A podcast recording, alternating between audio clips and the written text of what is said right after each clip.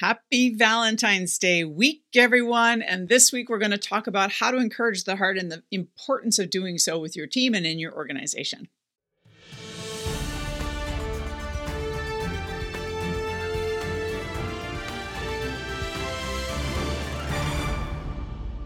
So, in the practice of encourage the heart, there are really two commitments that leaders should really try to espouse. The first is the importance of individual recognition, and then the second is all about community recognition. So, with respect to individual recognition, uh, there are really two key areas here. One is kind of a mixed bag where we expect the best and then we provide feedback as leaders. So, expecting the best is about showing them that you believe in them. It's about setting the tone on expectation, setting out or charting out the course for the team or with the team, and then really trusting them to get it done. Having faith in their ability to do fantastic work. Walt Disney was fantastic at this. If you watch any videos from, you know, archival videos of Walt and how he led, one of the things that was made crystal clear was how he treated his Imagineers. Now, Walt was not an easy man to work for, particularly because his expectation levels were extremely high.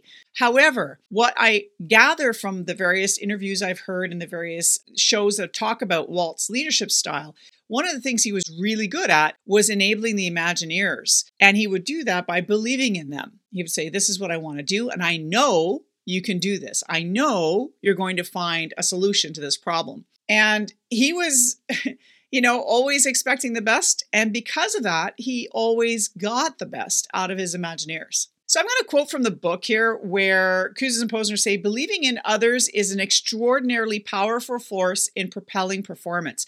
There's a direct correlation between people feeling valued and being recognized for their efforts and their ability to perform or outperform other organizations or other competitors that are doing the same work. So it's really important that you find a way to not only expect the best, but then give them feedback on how they're doing. So on that feedback note, you got to give it regularly, man. You got to it's got to be like daily. It's got to be weekly, it's got to be frequent.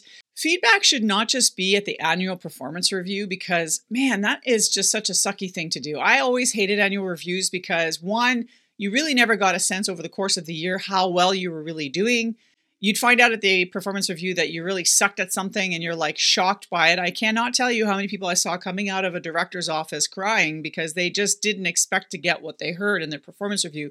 Had they received feedback throughout the year, been encouraged when they were doing well, and maybe redirected when they weren't doing so well throughout the year, then that annual performance review doesn't become so stressful. So it's really important to um, recognize people on a routine, regular basis. Like it needs to be part of your daily practice. The impact in the research is clear. The more clear your goals are, the more specific you are in terms of what the expectations are, and the more feedback you provide to your staff, the higher the levels of organizational motivation and performance are going to be.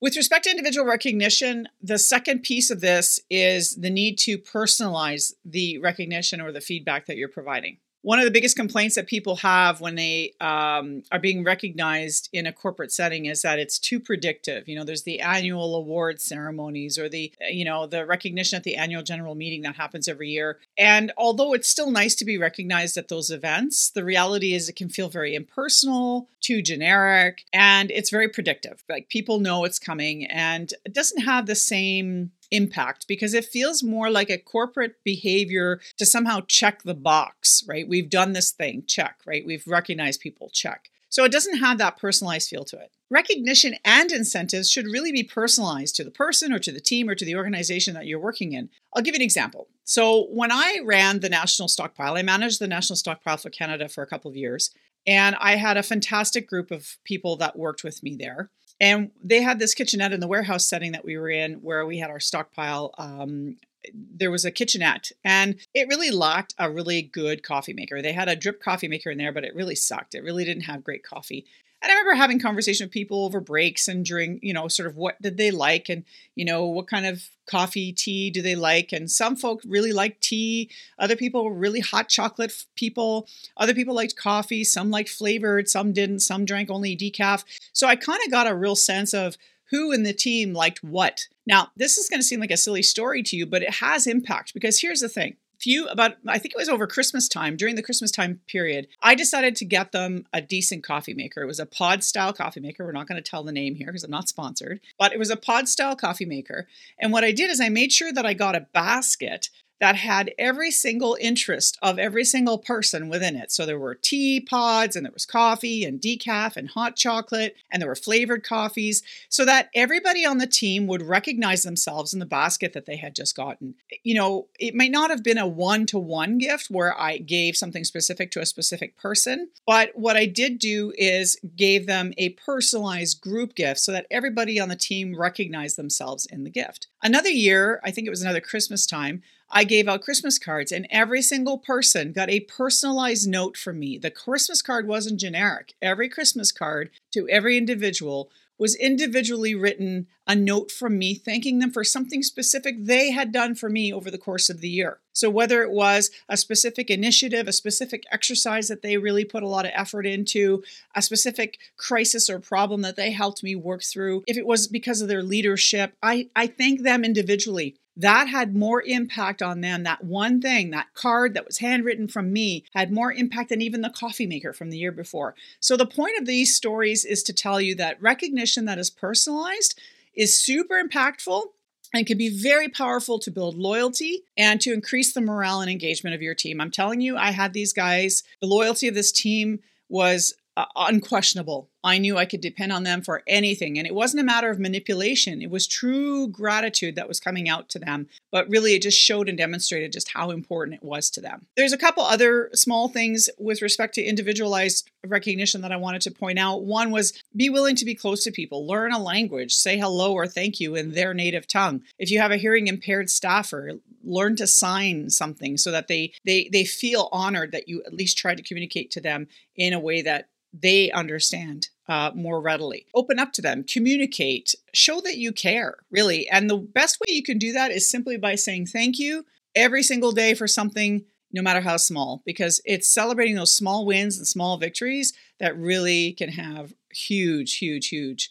positive impacts. The second to last commitment within the Encourage the Heart practice is the notion of celebrating values and uh, victories. Celebrating values and victories is a way of building community and building a sense of community spirit within your organization. So, how do you do that? Well, the first thing you can do is celebrate in public. When you have the next all staff, the next quarterly meeting, the next team meeting, find something that you want to recognize in that moment and be specific to the individual to the team. So, for example, you can say something like XYZ person here has really espoused the corporate value of insert value here by doing these things. And we really want to honor that and thank them for their efforts and for their performance on this project or on this initiative or what have you. Or because this person espoused this particular corporate value that we all share, we now have this fantastic contract with this great client that we didn't have before this person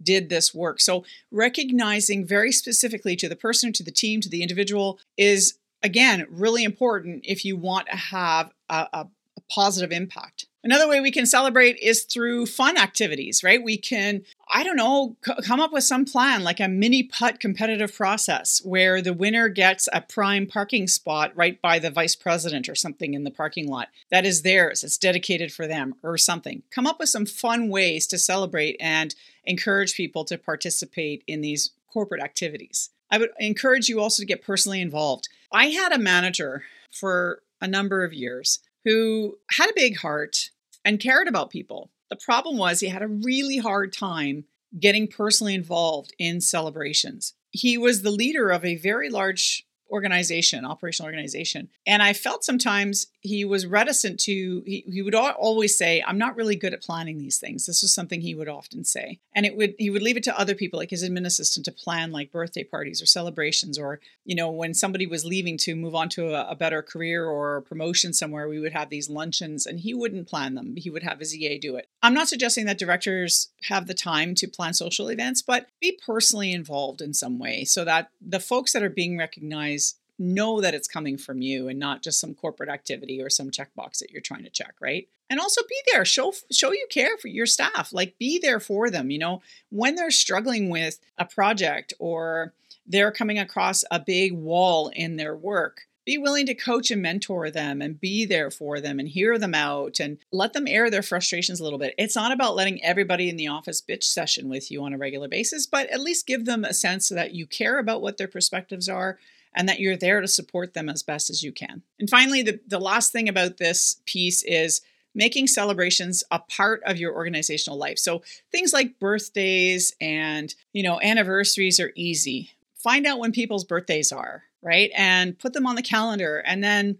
make a point of bringing in a, a birthday muffin or a birthday cookie or a birthday coffee or whatever it is that person is really into. I'm into Disney. If anybody showed up with a Disney pin or a Disney sticker, I would be happy as a, a pig in mud. So my point is, is that you know there are things that you can do that don't cost a lot of money that recognize and honor. You know, sometimes we would go out to a store and get a birthday cake for somebody, and then at break time or at lunchtime we would have birthday cake together. We'd sing happy birthday and just celebrate together, just you know, being human beings. So remember that celebrations can include things like fundraising activities or community related activities where you're helping to support an organization outside of your work uh, environment. These kinds of things can really help, to, again, to promote the sense of community within your organization. And finally, remember that celebrations are not always about the positive. Sometimes really crappy things happen to people, really crappy things happen to team members. And recognition of or remembrance type situations are also a big part of this because life isn't always happy, happy, joy, joy, right? Sometimes really bad things happen to people. So be willing to recognize that in those tough times. And as a leader, when you step up and do that, it means a lot to the individual affected by that issue or by the team affected. We had a member of our organization pass away of a,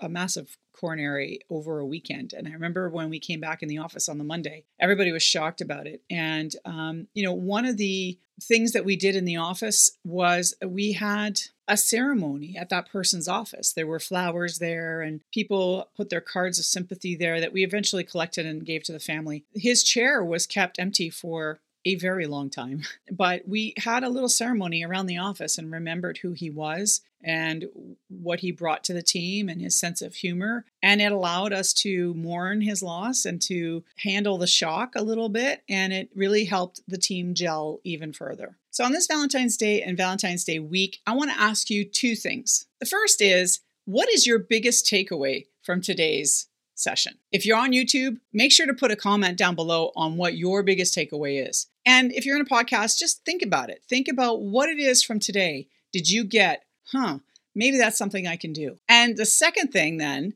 is, well, what is one tangible action item that you can take personally as a leader in your organization? I don't care what level you're at, that you can do today to help improve morale and encourage the heart within your team or your organization. Again, if you're on YouTube, make sure to put that down below in the comments if you have an action item. I would love to see what you have planned. And if you're on the podcast, I want you to really make a point of coming up with an action item and then actually completing that action item over the coming weeks. Thanks again for being here for this week's episode of On the Level Leadership. If you're watching on YouTube, be sure to subscribe, give it a like. It helps this channel out. And if you're listening via podcast, make sure you follow this podcast because I am here every week to talk about leadership and or coaching content to help you be the best leader that you can be. Thanks again. Until next week.